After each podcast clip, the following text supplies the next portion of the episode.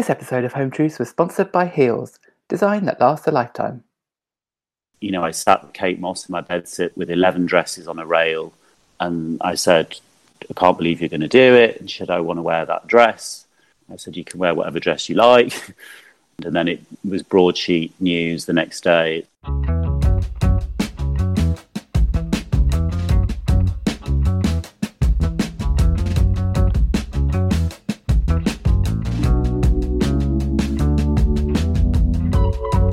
From Living Etc magazine, this is Home Truths, a show about the fascinating stories behind some of the most iconic pieces, movements and moments of modern design, revealed by the designers themselves. I'm Pip McCormack, and on the show today, how designer Matthew Williamson went from inviting supermodels back to his bedsit to see its fashion collections to running a global fashion brand, before pivoting to interior design. There was a moment back in the late nineties and early noughties where it felt like anyone who was anyone was not only wearing Matthew Williamson, but hanging off his arm at a party too. Kate Moss, Jade Jagger, Alec Weck, Kelis, Gwyneth and his muse Sienna Miller, Matthew was their first choice to dress him, and in turn he became the it boy of the moment. But behind the scenes he was working tirelessly to build a lasting brand, with four flagship stores all over the world, full of bright colours, peacock feather motifs and fun fluoro fabrics. But at the same time, his love of interiors shone through as he collaborated with brands such as The Rug Company and Osborne and Little, before eventually winding down the fashion end of his business and reinventing Matthew Williamson the brand as an interior design studio. He now lives in Spain with his long-term life and business partner Joseph Velosa, and before this episode, he chose five key milestones that helped him get to where he is today. And by giving us the story behind them, he's going to tell us how he did it, starting right back at the very beginning. I guess I'd graduated um, in ninety-four from Saint Martin's. So I spent those three years from ninety-four to ninety-seven, I guess, just sort of finding my feet really in the design world. Um, I was, you know, very early twenties. Um, I took my first um, job at um, the high street chain Monsoon, which I sort of got quite immediately after graduation. Um, so I found myself employed, and I was working across countries from the, from London and um, India a lot. Quite quite a responsible role in a big team of people. So whilst it was a great sort of um, immersion, if you like, into my first design job, I quickly got frustrated by the limitations and the sort of protocol of how things were ran in the company, and increasingly sort of disheartened by the fact that I couldn't do what I wanted to do, what I'd what I'd learned at Saint Martin's. I was now very much in a sort of cookie cutter environment. So I guess around, I think I held that job for two years. So in ninety-six, I left, much to my mother's horror. Um, and I just started uh, making things for myself, really. Um, so it was at a time when I was sort of a little um, disillusioned by the corporate world of design, and and you know, I wanted to express my own vision. I was very clear on what I wanted to say. Um, at the time, it was very much a mood of monochromatic fashion. Um, you know, the sort of late nineties, it was all about almost quite masculine fashion for women. Lots of suits, lots of black, lots of grey.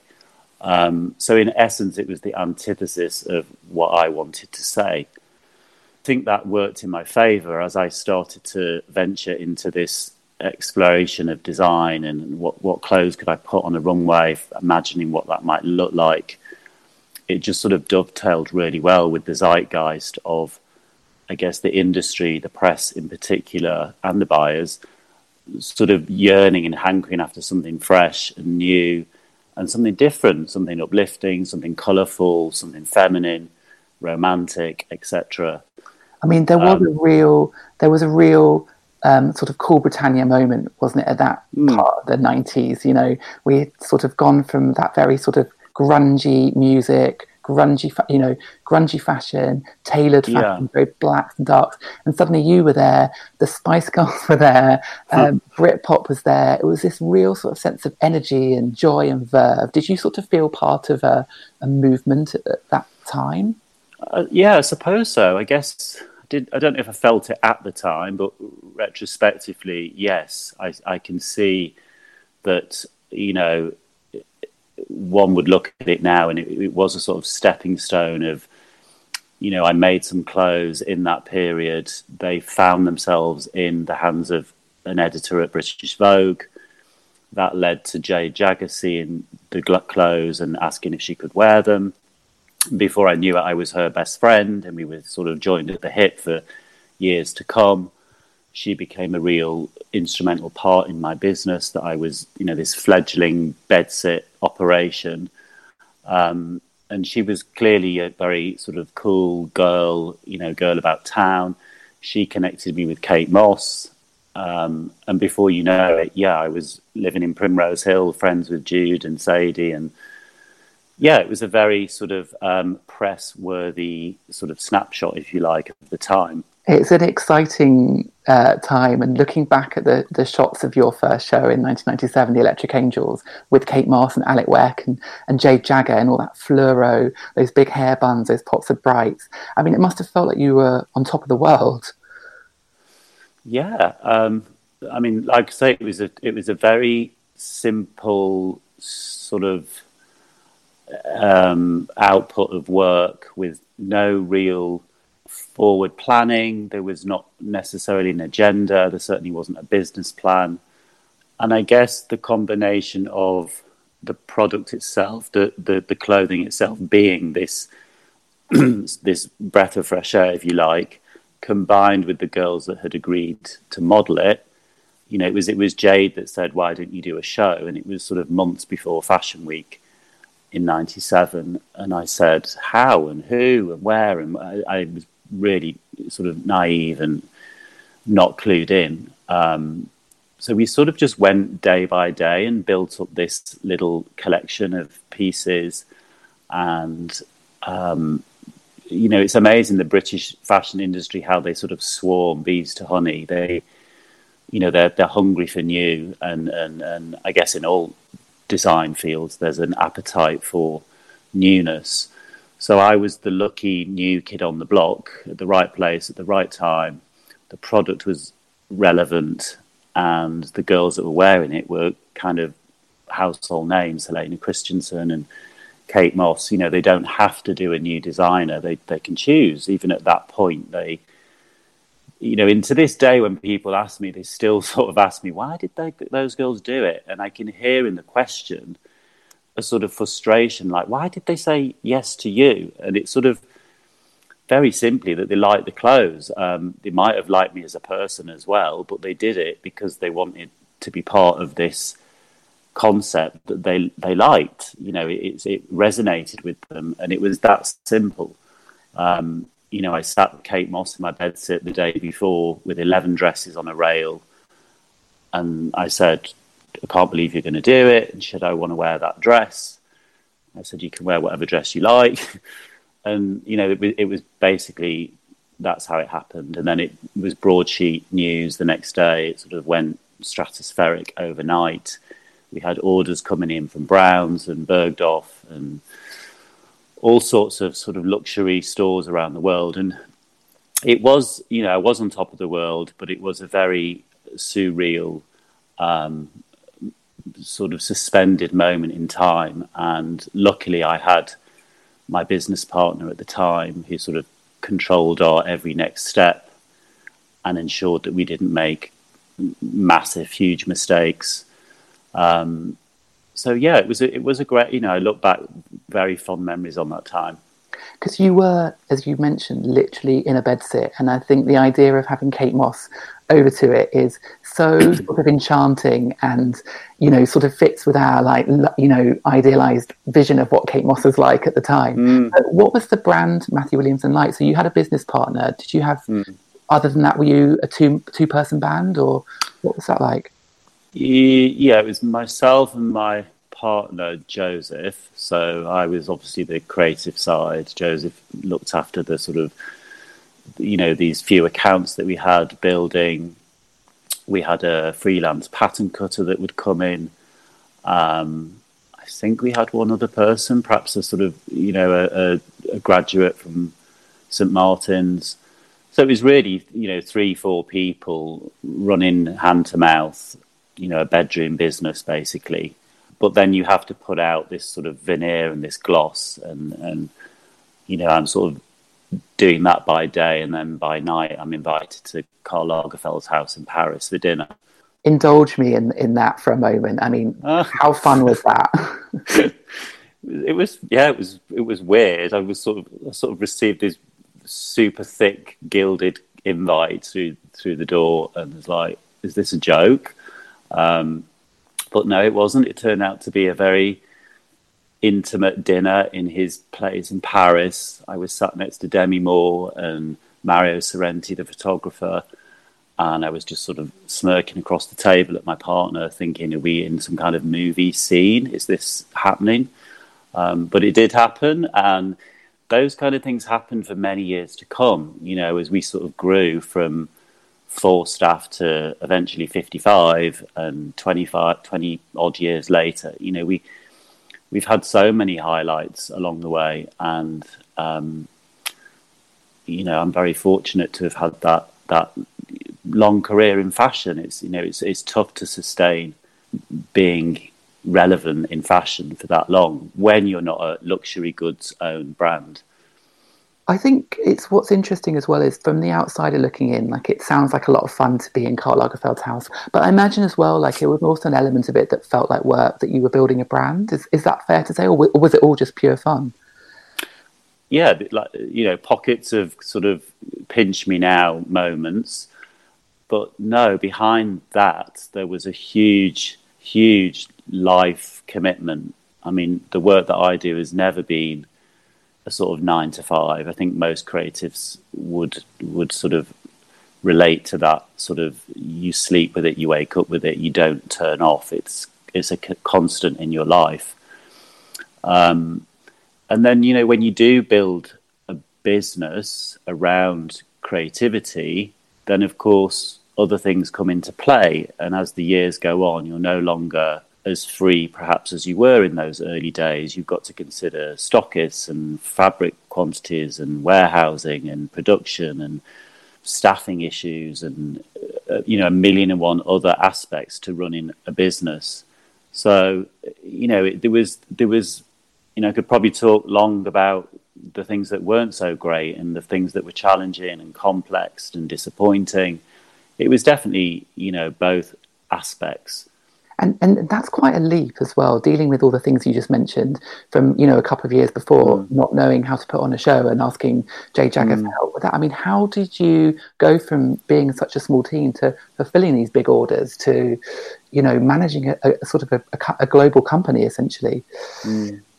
Well, I only take half the credit for that. Um, you know, I, I suppose from my perspective, I am quite down to earth. I am quite financially minded. I, I, you know, I never set out to do this just, you know, with an open budget. And it, you know, my my my mode operandi was to sell clothes. I wanted to see women wear them, appreciate them, remark on them, and come back and buy another one. So I think I had that basic business acumen anyway, been built in me from wherever, my parents, or, and then, I guess having Joseph on my side, he was coming at this from a very almost philosophical point of view and very analytical perspective. He's very academic. He understands maths. He learned to understand the luxury goods market. So we both had really clear, defined roles. They never really overlapped a, a huge amount. So, you know, and and, and to your point, it, it, you learn on the job. You had to learn, here's an order from Barney's, but we actually can't facilitate that order because we can't afford the fabric to make... Da-da. So, you know, I wouldn't have necessarily known that. I'd have just said yes to the order. But it was Joseph that was able to sort of carefully monitor and measure everything we did, so we never ended up in a huge, you know, position of debt or you know, anything really onerous. I, I want to sort of jump forward a little bit now to the brand's fifth birthday in two thousand two, which is the next sort of big milestone that you chose previously. You know, you and your designs by this point were sort of everywhere. For me, um, I was a celeb mag reading student, and I was sort of, you know, seeing your name in heat, you know, out with Sienna, throwing parties with Gwyneth, you know, people like Gwyneth and Kelis are wearing your clothes. The brand had ballooned. What was happening behind the scenes at that time? Well, you mentioned Sienna Miller there, and I suppose she sort of overlapped, if you like, from the earlier days of where I was working alongside Jade Jagger, and she was very influential in the work that I put out.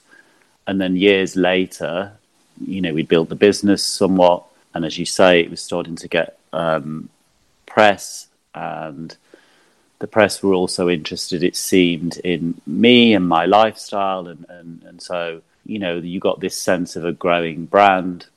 And around that time, I met Sienna and just became the closest of friends. We still are friends today. Um, and we just had a laugh, really. And, and, you know, she was working on her career. It was very early stages for her. She was obviously, you know, in the press consistently for years, largely about her style and, and what she wore, and the, the sort of detail of what she wore. So she and I were first and foremost mates, and we just used to laugh and do what everyone else does. But she also appreciated and loved the clothes that I made. So that was a very happy coincidence. Um, and of course, for my business, it was hugely important, because it sort of, you know, put my clothes on a much larger, you know, showed them to a lot, much larger, larger audience. So, yeah, it was, it was, you know, that was one aspect of it. Um, I mean, there's so much emphasis on celebrity, I suppose, in building a brand. I think it's, you know, whether it's good or bad, it's kind of where we were, and it's still where we are now. I think endorsement from the right person at the right time with the right product, it's kind of a win-win situation. So I don't know when or if that will change, but it's certainly been my experience. Um, well, one, one thing that was sort of changing at that time was your aesthetic. You know, looking back at the pictures, you know, clearly things were sort of moving on a bit from, from nineteen ninety-seven. What can you sort of describe what sort of style you were designing at that, that time? I would like to think that as the years rolled on, the collections I put out became more refined, more polished, um, than they perhaps were in the early years. I think we just had more infrastructure in place. My aesthetic became, you know, hopefully more, like I say, more refined. And I started to broaden the collection into day wear and resort wear. And it just came more, it became more fully rounded as a collection, because it was often dismissed by a huge, I guess, majority of the press. You know, they sort of wrote it off as a, a very whimsical brand that was just focused on, you know, jet sets and, and sort of cliches of caftans and, and so on and so forth. It, it, you know, we did struggle consistently against that wave of sort of doubters that didn't really give it any credit, um, which is never nice to have that sort of, you know, following your career. Um, but it did. So I, go, I guess it just gave me momentum to sort of continue. You know, I've always thought you need a brand D N A, you need clarity about what you're doing. Some people might call that boring and repetitive. Other people might say it's smart and it's, you know, it's, it defines a brand. Um, and I was very much of that camp that, that I wanted to keep my customers and turn the dial of what I was doing season in, season out, as opposed to spinning it on its head and trying to do something that I'm not known for. But I think that's the same, you know, with every business, every every. creative industry. Even now in homeware, I think it's it's I have a similar sort of dialogue with myself about it. How much designing were you actually doing? I'm sort of wondering what your day-to-day looked like, because presumably, you know, the, obviously the brand's growing, there's a lot of management and meetings and other mm. sort of non-design related things that you're being pulled into at this point. Yeah, it was exactly that. I guess you I guess why why I decided to change, I mean, sort of leapfrogging years ahead here, but ultimately I m- moved industries and careers from fashion to interior design. And I guess the the the the, the reason I did that was starting to sort of f- filtrate in, I don't know, ten, ten years into running the fashion brand, where the balance had shifted and all of a sudden I was becoming this, you know, business person as opposed to a designer. And I felt that I was doing all the roles that I didn't really sign up to do, and far more than I was designing. And you get feedback from buyers, and, you know, they'd be saying, I remember one buyer saying after a fashion show, she came to buy the collection. She liked one of the dresses, but she said, I wish you'd have done it in a different colour. And so next season I took her advice, did exactly what she asked me to do, and then she didn't like what I'd done. And it sort of became clear to me that whatever I do here, it's becoming progressively harder, you know, to have impact, um, because those buyers have to buy, you know, big brands, and they have to buy new brands. Um, equally, the press, they have to shoot big advertising brands, and they have to feature young fledgling designers. So ten years or more in, you're sort of becoming marginalised, and it's, it's it becomes much harder. Well, you did very well to remain as relevant as you did for so long then, I think. Um, I'm just going to sort of rewind slightly then, but we'll come on to the interiors uh, change mm. shortly.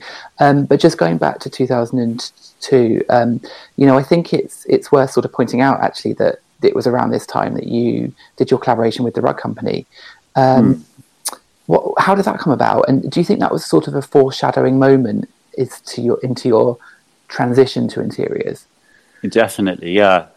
Um, we did a lot of collaborations in that twenty-year period. You know, we, we found that to be a really useful tool in keeping relevant for a start. So The Rug Company was one of the first that we were approached, and they have a very successful business where they do, you know, appoint a designer every year or so, and they've got a whole library. I'm sure you're aware of, you know, nearly everyone's done a rug now. So um, it's a formula that worked really well. We kind of got in there relatively early on, and it was just a, a no-brainer to me. It was a simple concept that made sense. But yeah, since, since um, you mention it, I think I've always loved interior design. I can sort of chart it back to childhood very clearly and see it a sort of, I don't know which one I love more, but I think there was a sort of tandem journey right from the get-go. You know, I loved designing my bedroom. I loved watching my mum get ready for an evening or for work. And they sort of went, ran concurrently throughout the years. And it just so happened fashion became the sort of front runner for me at that early stage of, of, of, of picking which one, but I was consistently fascinated and obsessed with, if so so and so buys this dress, I wonder what her cushions are like, I wonder what chair she sits on. So, you know, the home and fashion were just joined for me, and and and yeah, I started the rugs, and then that led to another very long, still ongoing um, collaboration with Osborne and Little, the wallpapers and furnishing fabrics. So yeah, it's definitely followed me along the fashion road, as it were. I just want to interrupt this conversation to tell you a little bit about the sofa collection at Heal's. If, like me, you've spent a lot of the last few months glued to your couch, then you'll know the importance of a good one, which is why at Heal's you can create your ideal sofa, choosing from hundreds of fabrics and leg styles on multiple sofa shapes, offering a truly customizable experience. Heal's Design by You sofas allow you to create a design that is just right for you and your home. From fabric to filling, every detail is down to you. Find out more at heals dot com or at any Heal's store.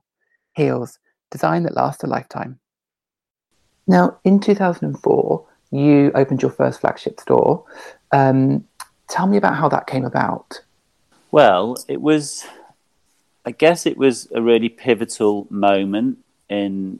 It was the time when, you know, I'd obviously met lots of amazing people. You know, I was knocking around with Madonna at one point, et cetera, et cetera, et cetera. I don't want to name drop too much, although oh, it's tempting. um, you know, I was living this sort of, you know, on the surface, this very sort of connected lifestyle, dressing all the right people. I had fifty-five staff. I had a book um, written and, and, you know, a book about my story, exhibitions at the Design Museum, talks to the, you know, the V and A awards, blah, blah, blah, all very wonderful accolades and sort of things that I'm very proud of, but none more than the, the store, which opened um, just off Bond Street on Bruton Street. And that was a real labour of love. Again, it was, I guess it was my opportunity to demonstrate my love of interior design for the first time, where it would be not only seen by the public, but it would be designed especially to harness and showcase the clothes that I'd made. So it was a passion project. I worked through the night for months on end, loved it. And I'll remember the very sort of next, we opened with a big fanfare and Kelis came to perform. And I remember Susie Menkes writing rave reviews. So it was kind of a, a massive um, line in the sand. And I remember feeling days or weeks later that, that I'd created a, a brand now as opposed to a business. It was that first time I kept thinking, oh, people in the street are going, oh, I love your store. And it felt like, you know, it's the first chance I could put all my clothes in one space and not have to rely on a buyer to pick and choose and not have to rely on an editor to print an image. This was a fully, you know, I I I, I fascinated myself about the light bulbs, the finishes on the door, the bathroom, the coat, the, the, the, the clothes rails, et cetera. So, yeah, I was definitely proud of that moment, still am. At the time, Vogue wrote about you that you had a "where's the party" attitude, um, which I think is great for, you know, creating a brand and selling clothes, and, you know, doesn't really sound like a business um, vibe. I'm assuming that the behind the scenes that wasn't quite the case, that you were working probably harder than you'd ever worked before. I don't know whether that's a good or a bad thing. um, I think they, they meant it positively. I think they, right. they meant that it was like your your clothes were fun and, you know, it was all about yeah. at the time. Yeah, there was only ever one goal in my head, which was to be optimistic with design, to be mood enhancing, you know, all those sort of aspects. That was what I was about. And that kind of rubbed some people up the wrong way. And other people loved it, but, you know, they didn't see any issue with it. Um, you know, my work wasn't necessarily, you couldn't really pull it apart and dissect it and have heated debates about what the meaning behind it was. It was very light-hearted, full of colour, pattern, optimism, energy. And yeah, it was largely worn by women that wanted to walk in a room and they wanted people to think they look great and they wanted to be commented on their outfit. And that's what I did. Um, so that sort of was projected as quite flighty, I suppose, and, and like I mentioned earlier, I, I suppose it therefore didn't seem serious. But behind the scenes, you you know, even if your business is a happy business on the surface, you've still got to work very hard at the, you know, the mechanics to get that to happen. And of course, um, I suppose with all this expansion, you know, the the the fact that you've got one hundred twenty stockists around the world and fifty-five staff, as you mentioned, and a big thing, you know, that that that comes with a lot of responsibility to people's jobs. And, you know, I don't know if you had to borrow to, to pay for the store, but there's suddenly, it's a big step away from your your bedsit. Yeah, no, it was. I mean, it's we did we packed a lot into those years, that's for sure. We sort of went from, you know, student to, as you just mentioned, the store. We had four flagship stores in the end, one in New York, Qatar and Dubai, a couple, couple in the Middle East. Um, so, yeah, it was definitely a full three sixty journey. We're going to take a big leap now forward to two thousand thirteen and your fabric collection with Osborne and Little. Tell us a little bit about how the business changed from two thousand four to twenty thirteen. Well, I guess just sort of following where we touched on a second ago, where, I, you know, certain strands came into the business that made it, be, it sort of made it apparent to me that perhaps I could sort of move on here. I felt that I'd gotten to a point where with fashion, maybe I was repeating myself. Maybe, you know, in the late, in the years before I ended the fashion business, I felt I was less relevant. You know, it's not nice being in fashion if you're not relevant. It's kind of really annoying and frustrating and, and, and hugely challenging if that's your sort of goal, to be relevant. And then just by, you know, shift of time and it's, it's amount of years, you become less relevant. Um, it's, it, you know, it's tough. So I think I had this sort of comfort blanket, if you like, and this passion of interiors. I had the Osborne and Little collections that were doing fantastically well. They were marketed around the world. I was getting a lot of positive feedback from that, that this was, there was a gap in the market, and much like my clothing, I was able to apply the same principles and do wallpapers and fabrics, um, and loved that project. The rugs were doing well. You know, the, the, the interior industry seemed to be welcoming of this sort of potential pivot and this shift across.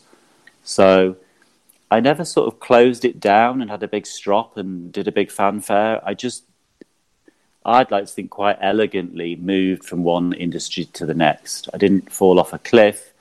I didn't sort of go into hibernation for two years. I just sort of dovetailed from one to the other. There was a lot of shifting going on generally in in the landscape mm. at that time. I found another interview with you in two thousand thirteen where it very excitedly reported that you just set up an Instagram account, which mm. just seems so funny now to think that that's newsworthy. But of course it was that. Right. Yeah.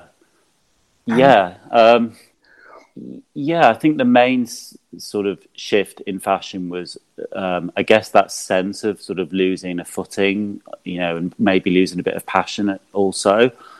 But also the shift within the industry of bricks and mortar stores moving to online sales, you know, that just happened uh, to the point where, you know, I guess the, the same issues are around today of, of, you know, we tried to sort of move online. We stopped doing fashion shows to reduce our overheads.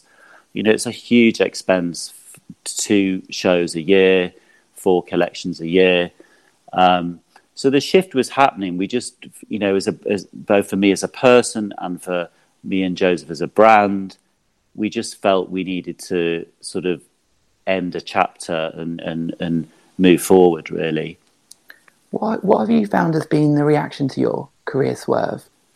Brilliant reaction. The press have been, as I say, really welcoming. Um, I've got, you know, lots of things in the pipeline that have been... Um, you know, homeware products and interior projects. There's definitely a, a sort of effortlessness sense that I get in doing it, and the same back. I think no one questions it. No one is, is perplexed by it at all. I think it's a well-trodden path. I don't think I'm the first at all to have, have moved this way. So, yeah, it just feels right, natural.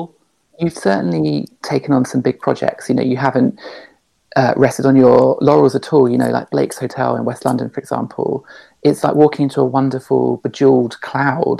What was it like sort of putting that together? Um, yeah, it was great. I mean, I love a project, an interior project. It's, it's, it's probably the one thing that people don't maybe don't know that I do it. I spoke to a friend about it the other day and she said, maybe people just think you're too expensive and you're too niche and you're too, you know, do they even know you do it? And I don't know that people do, but it is what I do half of my time, if not more, and it's what I love to do. Um, I take on private commissions from, you know, whoever, wherever, and I also do uh, commercial spaces like Blake's. I kind of love them both in equal measure for different reasons. I quite, quite like doing hotels or bars or restaurants because you can almost do a bit, you can almost have a bit more of your imprint um, on that space because it's not for one person. But then on the other hand, I'm working at the moment with a client in Mallorca, and it's a man and a wife, and they've got the total opposite styles to each other. It's amazing that they can even cohabit. There's, you know, one loves maximalism, one's into clean lines and Miller. It's like a classic yin yang situation. So I quite like it because you, I'm, I'm sort of a bit like a therapist. I have to sort of gingerly tiptoe around and sort of get a happy medium.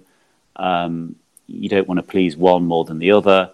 Um, so I quite like that personal interaction as well, and the, the the sense of pride of finishing the job and knowing that, you know, I've done it for them. I quite, I quite like the brief of working with a client. You know, when I used to make clothes, within reason, I did what I wanted, and then I waited to see if anyone liked it.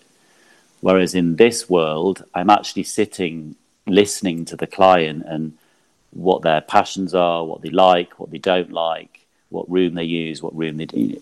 You know, and I'm literally absorbing what they want and coming up with the solution for them. So it's much more about them than me, in fact. So I love, I love both sides of that coin, if you like. And I wonder how big your team is now, because they're not small projects, the ones that you work on, but I'm assuming you haven't got the sort of fifty-five staff that you had back in the day with the with the fashion line. What's what's Matthew Williamson, the brand, like at the moment? Well, you're talking to the entire team right now. It's me. It's a one-man band. Pretty much. Um, I mean, it depends. If if there's a job that I can't manage alone, like I've pared it back to its bare minimum. It's it's sort of through choice. I sort of work really well on my own. I kind of know what I want to do. Often I find that the more people involved, the more protracted things become, the more layered. And, and you know, whilst I can be a team player, I, I do like working directly. I don't have a P A. I find that just complicates things. I'm dealing with the B B C at the moment on something, and it's just a one-way conversation. And I was thinking, actually, don't think we'd know half the answers to these questions if there was a P A. It would just take forever. So, yeah, I'm pretty self-sufficient. Um, I have a print designer that works with me regularly. I have a sort of technical person that works with me that can resolve all the issues that I can't do. Um, you know, basic backroom accountancy. Um, Joseph, my business partner, is on hand should I need him. He's sort of got a sort of hands on, hands off. You know, if there's a legal issue, he's there. Um, I have a P R team that's um, that works for me. So it sounds bigger than I first first cracked out to be. Um, but yeah, it's probably f- between four to six people in total. I wonder if you've ever had a master plan, and if you have, how close you are to it at the moment. Oh, God. Um, I suppose I'd be lying to say, no, I don't have a master plan. Um, I mean, I don't have a detailed end goal. Nece- you know, I don't necessarily have a, a complex plan, no. I want to do what I love, if that's a plan, I don't know. I want to... Especially now that the older I get and the longer I've done this, I think I'm good at sort of seeing crazy coming and crossing the road. um, you know, I want to do what I love and what feels right. Some of those things are more money-driven than others. Some of them have got nothing to do with money at all. They're just projects that I want to do. So I'm lucky I can do that. I recognise that's a you know, a nice place to be. But yeah, that really is, it might sound a bit naff, but that's the plan, to sort of get up out of bed and enjoy more days than not. I think that's a great plan. I think yeah. That's what we'll be heading towards, to be honest. um, what have you got coming up next, Matthew, that you can talk about? So I guess I'm working at the moment on, with this horrible pandemic, there's been obviously a lot of stalled projects. So I think we're sort of coming... It's sort of light at the end of the tunnel, it feels a bit like, and things are slowly starting to come back into focus, because um, re- things really did sort of stop, and um, you know, three, four months or so of very little work. So I'm happy to say that I'm now able to get back in in the design world, and I'm focusing on four projects, which are Um, lighting, a project I'm working with Pookie, um, a British brand that I've loved for a long time, we've decided to cabaret. And I think it's October that we'll see the first sort of drop of product. And it's due to the pandemic, it's sort of split in two parts. So in October, you'll see a, a gorgeous sort of array of Matthew Williamson printed shades. And then shortly after, towards the ne- you know the spring next year, you'll see the bases that I've designed to coordinate. Sort of similar thing, I'm working on a collection of rugs. It's it's now no longer the Rug Company, but a new brand that um, has given me sort of free reign. I've designed twelve new rugs, um, doing a furniture collection, which is another British brand, um, and they're called Room London. And they do really exquisite, elegant, sort of simple, pared-back furniture.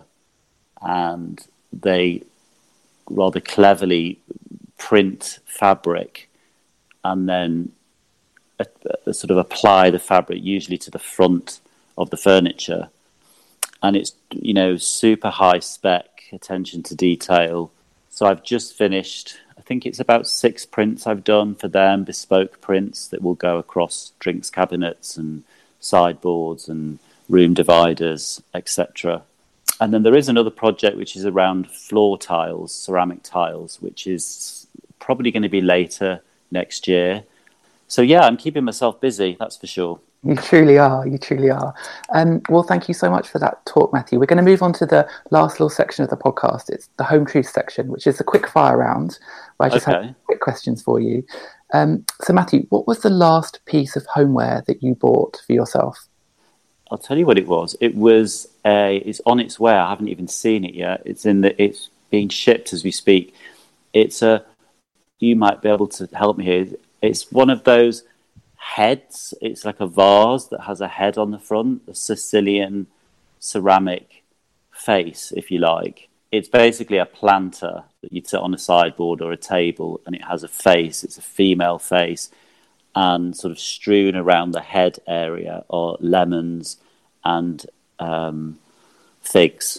So I can't wait to get that in my house. I think I want one too now. It sounds very cool.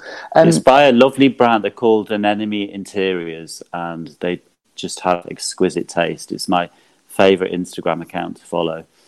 Do you watch much T V? Oh, God, yes. Um, eight o'clock to ten o'clock, that's my, yes. I'm not usually doing anything else. What are you watching? Anything and everything. I can find anything, even when there's nothing on. I'll be fine. I'll find something. Um, what am I watching right now? Oh, God, that's put me on the spot. It's literally every, anything. I love Grand Designs, obviously. I love those design shows. Um, but I can equally do a really sort of, you know, tacky, cheesy game show. I can I can take all of it. um, what food is always in your fridge? Um Almond milk is always there for my daughter. She's rather partial to that. So God help me if that's not in the fridge. Um, it's quite healthy, really, because I do have a, a child. So I try and sort of reduce the amount of dairy and cake and what have you. So, yeah, it's probably... Also, living in Spain, it's less sort of ready meal. Um, you kind of have to cook. So it is full of veg and fruit. What is the most Gwyneth Paltrow thing you've ever done with Gwyneth Paltrow? Oh, my God. Um, what's the most Gwyneth Paltrow thing? I'm sure that's a trick question. I've had dinner with her at a very fancy restaurant in East London. I don't think it's there anymore. But I remember booking the table and the... You know, I kind of, I don't know whether I should have, but I said it's for m- myself and Gwyneth. And then when we when we arrived at the restaurant, they built a platform. I swear to God. It was like a raised platform area with one table and two chairs. So we sat rather awkwardly throughout this evening, trying to have a little private, discreet dinner, yet we were sort of elevated for all to see. Very bizarre. I don't know if that's a Gwyneth thing to do, but that's what happened. It, it sounds like Gwyneth to me. So, um, what other designers, Matthew, do you rate at the moment?